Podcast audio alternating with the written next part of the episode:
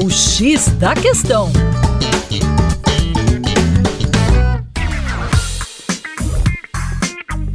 Olá, ouvinte! Meu nome é Vitor Augusto, professor de Geografia e Atualidades do Coletivo Terra Negra, e hoje o nosso papo é sobre os prédios espelhados. Pois bem, do ponto de vista arquitetônico, os prédios espelhados dividem muitas opiniões.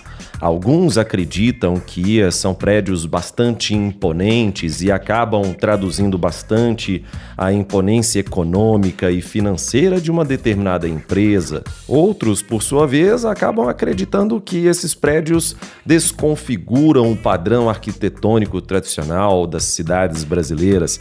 O que de fato nós temos, de acordo com a ciência, é que efetivamente os prédios espelhados são bastante eficientes para o seu interior, reduzindo de forma bastante expressiva a necessidade do uso de ar-condicionado ou equipamentos de refrigeração em geral. Porém, o contraponto dessa eficiência energética interna está no seu exterior.